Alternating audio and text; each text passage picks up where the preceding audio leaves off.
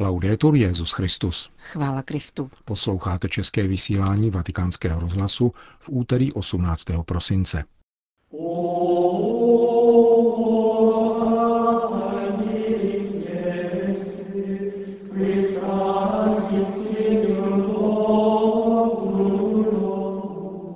Josef přijal svoje poslání bez řečí, protože uměl snít, kázal papež František při raním v kapli domu svaté Marty. Dobrá politika slouží míru, tak nadepsal papež František poselství k 52. světovému dni míru.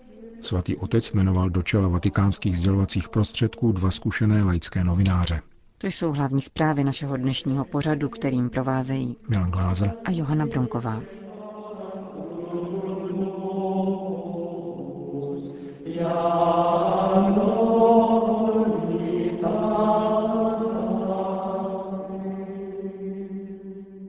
Zprávy vatikánského rozhlasu. Vatikán. Papež dnes kázal o svatém Josefovi, muži, který umí potichu doprovázet a zohledňovat sny. Během přímluv při raním v kapli domu svaté Marty byla jedna z prozeb věnována postiženým a osiřelým dětem ze Slovenska, které zhotovili ozdoby pro vánoční stromek na zdejším oltáři. Z písma svatého víme, řekl papež František, že Josef byl muž spravedlivý, držel se zákona, byl pracovitý a měl rád Marii. V dnešním evangeliu čteme, že se vzhledem k nepochopitelnosti nastále situace nejprve rozhodl zmizet ze scény. Ve snu se mu však zjevil anděl páně, který mu tuto situaci vysvětlil a přiměl Josefa, aby ji přijal jako svoje poslání. Josef tedy přijímá úkol vychovávat božího syna a činí tak v tichosti, bez posuzování a bez řečí. Napomáhá růstu a rozvoji. Vyhledá místo, kde se syn narodí. Stará se o něho, vychovává jej, učí jej řemeslu a spoustě věcem. V tichosti. Nikdy si syna nepřisvojuje, tiše jej nechává růst. Nechat růst. Tento výraz by mohl pomoci nám, kteří jsme přirozeně nakloněni strkatnost do všeho, zejména do životů druhých. Říkáme, proč dělá to či ono a začínáme klevetit a vedeme řeči. Josef nechává růst, opatruje a pomáhá, ale potichu. Tato vloha, řekl dále papež, je vlastní mnoha rodičům, tedy schopnost čekat a neokřikovat ukvapeně ani v případě nějakého pochybení. Umění počkat je zásadní, umožní růst někdy dříve než slovní pobídka. Čekat potichu, tak jak to činí Bůh se svými dětmi, s nimiž má tolik trpělivosti.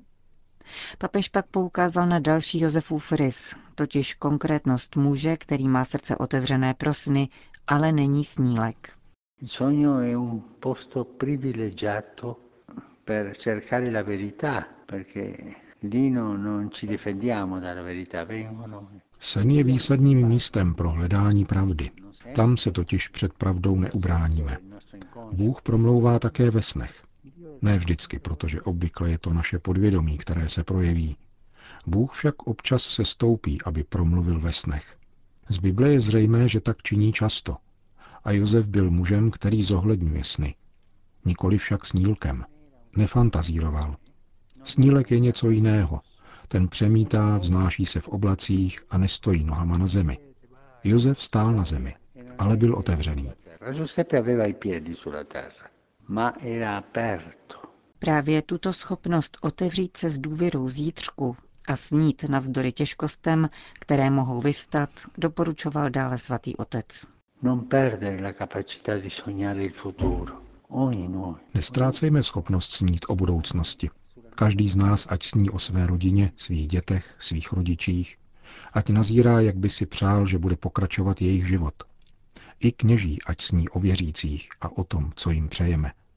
Snít jako sní mladí, kteří jsou ve snech opovážliví a nacházejí v nich cestu. Nestrácejme schopnost snít, protože snít znamená otevřít dveře budoucnosti, přinášet užitek v budoucnosti. Perché sognare è aprire le porte al futuro, essere fecondi nel futuro. Kázal papež František při ranní liturgii z druhého dne předvánoční novény. Vatikán. Politika se může stát vynikajícím projevem milosedné lásky a sloužit míru, pokud respektuje a podporuje lidská práva, buduje občanství a podporuje mladé lidi. Píše papež František v dnes zveřejněném poselství k 52. světovému dní míru, který se slaví první den nového roku. Pokoj tomuto domu, pozdravem, který Ježíš doporučil svým učedníkům, když je vysílal hlásat evangelium do všech koutů světa, zahajuje papež František své poselství ke světovému dní míru. Domem, o němž Ježíš mluví, je každá rodina a společenství, každá země a každý světadíl. Avšak zároveň je také naším společným domem, který Bůh svěřil do naší péče. Jádrem poselství datovaného 8. prosince 2018 je úzký vztah mezi mírem a politikou, jejíž možnosti i neřesti František načrtává s poukazem na vzájemnou odpovědnost, závislost a provázanost lidských bytostí. Mír je jako křehký květ, jenž chce vypučet mezi kameny násilí, píše papež s odkazem na svého oblíbeného básníka Charlesa Peggy. Naráží na zneužívání moci, nespravedlnost, marginalizaci a ničení, jaké působí politika, pokud není pojímána jako služba společenství. Dobrá politika je naopak základní silou budování občanství a díla lidských rukou. Je-li vykonávána s úctou k životu, svobodě a důstojnosti, může se stát vynikající formou milosrdné lásky.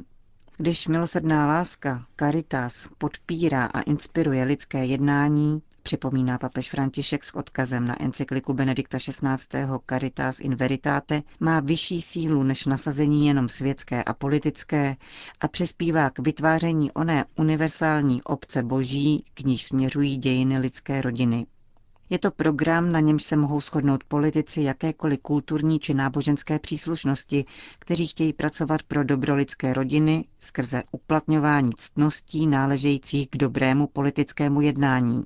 A papež je vyjmenovává. Jsou to spravedlnost, rovnost, úcta, upřímnost, čestnost a věrnost. Připomíná na tomto místě také blahoslavenství politika, jak je sepsal větnamský kardinál a dlouholetý vězeň komunistického režimu Nguyen Van Thuan. Blahoslavený politik, který si hluboce uvědomuje svoji roli, je konkrétní, důvěryhodný, schopný naslouchat, je odvážný, zasazuje se za jednotu, je schopen radikální změny, umí naslouchat a nemá strach. V politice se však nesetkáváme pouze se cnostmi a úctou základním lidským právům. František proto věnuje jeden odstavec svého poselství neřestem, které oslabují ideál autentické demokracie. Započítává mezi ně jak osobní nedostatky, tak pokřivenost prostředí a institucí.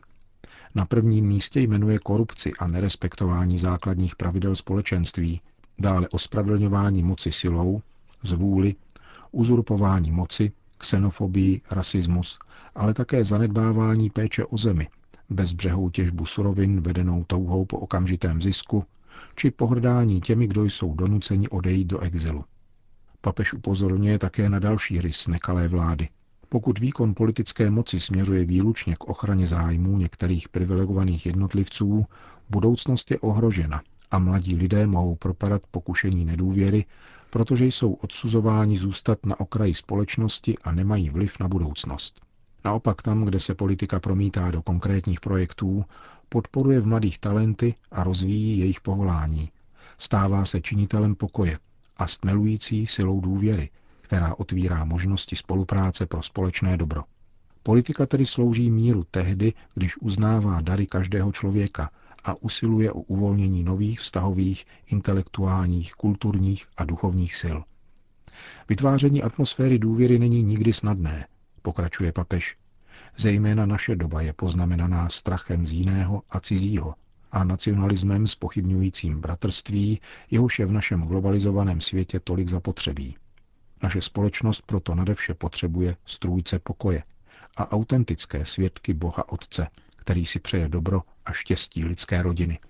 Mír nelze redukovat na pouhou rovnováhu sil a strachu, připomíná papež u příležitosti z tého výročí konce první světové války. Hrozby a výhrušky člověka zpředmětňují a upírají mu důstojnost, dodává František a s rozhodností odsuzuje nekontrolované řízení zbraní, zastrašování a teror jako faktory nutící k exilu celé národy. Mír se zakládá na respektu ke každému člověku, na úctě k právu a společnému dobru, ke stvoření, které nám bylo svěřeno a k morálnímu bohatství předanému minulými generacemi. V závěrečném odstavci papež poukazuje na delikátní vztah mezi lidskými právy a povinnostmi a připomíná 70. výročí Všeobecné deklarace lidských práv. Mír označuje za velký politický projekt založený na vzájemnosti a vzájemné závislosti lidských bytostí. Těm, kdo se chtějí angažovat v mírové politice, odkazuje papež ducha chvalospěvu Magnifikat, který, jak zdůrazňuje, Maria zpívá jménem celého lidstva. Jeho milosedenství trvá od pokolení do pokolení k těm, kdo se ho bojí. Mocně zasáhl svým ramenem, rozptýlil ty, kdo v srdci smýšlejí pyšně. Mocné se sadil z trůnu a ponížené povýšil. Pamatoval na své milosedenství, jak slíbil našim předkům Abrahamovi a jeho potomkům na věky. Vatikán. Papež František dnes jmenoval edičního ředitele Úřadu pro komunikaci svatého stolce a šéf-redaktora deníku Osservatore Romano. Edičního vedení vatikánských médií, jejich koordinace strategického rozvoje nových forem komunikace a integrace tradičních sdělovacích prostředků do digitální oblasti se ujme italský novinář Andrea Tornielli. Pochází ze severní Itálie, vystudoval dějiny řečtiny na Padovské univerzitě a poté působil jako redaktor v měsíčníku Trenta Giorni deníků Il Giornale a La Stampa, kde se věnoval vatikanistickému internetovému portálu Vatican Insider. Andrea Tornieli žije mezi Římem a Milánem, je ženatý a má tři děti a naši čtenáři či posluchači se s ním mohli seznámit z řady přeložených sloupků. Druhé papežské jmenování se týká deníku svatého stolce, jehož dosavadního šéf-redaktora Gian Mariu Viana vystřídá italský spisovatel, esejista a učitel náboženství Andrea Monda. Pochází z Říma, kde získal dva vysokoškolské tituly. Od roku 2000 vyučuje náboženství, přednáší o vztahu křesťanství a literatury na papežských univerzitách a spolupracuje s různými deníky a periodiky. Je ženatý a má jedno dítě. Spolu se svými studenty připravil letošní rozjímání k velkopáteční křížové cestě v římském koloseu. Ke jmenování dvojí výrazné posily se vyjádřil zvláštním tiskovým sdělením rovněž prefekt Vatikánského úřadu pro komunikaci Paolo Rufini. Andreu Tornieliho spojuje s Andreou Mondou novinářský pohled za vnější zdání. Dokáží sloučit dnešní jazykovou pluralitu s jednotou myšlení a hlubokým vztahem k lidem, kterým umí naslouchat.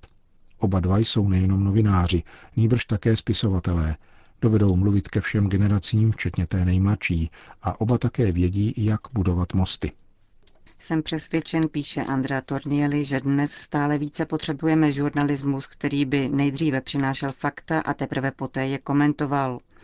Žurnalismus, který by v čase hesel byl schopen analyzovat skutečnost a přihlížet ke všem jejím činitelům. Budu se snažit sloužit členité informační struktuře svatého stolce, abych jednoduše a přímo přinášel papežské magistérium, které, jak dokazují každodenní homilie ze svaté Marty, doprovází boží lid ve všech částech světa. Jako první mi přichází na mysl, že Loservatore Romano je deníkem církve a církev je především boží lid. Soudí druhý ze jmenovaných Ondřejů Andrea Monda. Pavel VI. jej definoval jako noviny, které nejenom přinášejí zprávy, nýbrž utvářejí myšlení. Kéž by tento denník jednou mohli číst mladí lidé z celého světa, kteří sní o kvalitním žurnalismu. Těší mě, že pán dokáže pracovat a jednat i s nedostatečnými nástroji. Prohlašuje s důvěrou nový ředitel vatikánského deníku na počátku svého poslání. Vatikán. Komise organizující setkání předsedů biskupských konferencí celého světa se svatým otcem za účelem ochrany nezletilých v církvi ve dnech 21. až 24. února příštího roku zaslala jejím účastníkům krátký list. Vybízí v něm předsedy biskupských konferencí, aby se podle papežova příkladu osobně setkali s některými z obětí sexuálního zneužití ve svých místních církvích, pokud tak dosud neučinili. Mluvčí vatikánského tiskového střediska Greg Berg v dnešním sdělení dodal, že list obsahuje také přílohu s dotazníkem, který má usnadnit přípravu na chystané setkání, aby proběhlo v duchu solidarity, pokory a pokání. Jeho hlavními tématy bude odpovědnost a transparentnost, píše organizační komise únorového setkání předsedů biskupských konferencí celého světa s papežem Františkem. Končíme české vysílání vatikánského rozhlasu. Chvála Kristu. Laudetur Jezus Christus.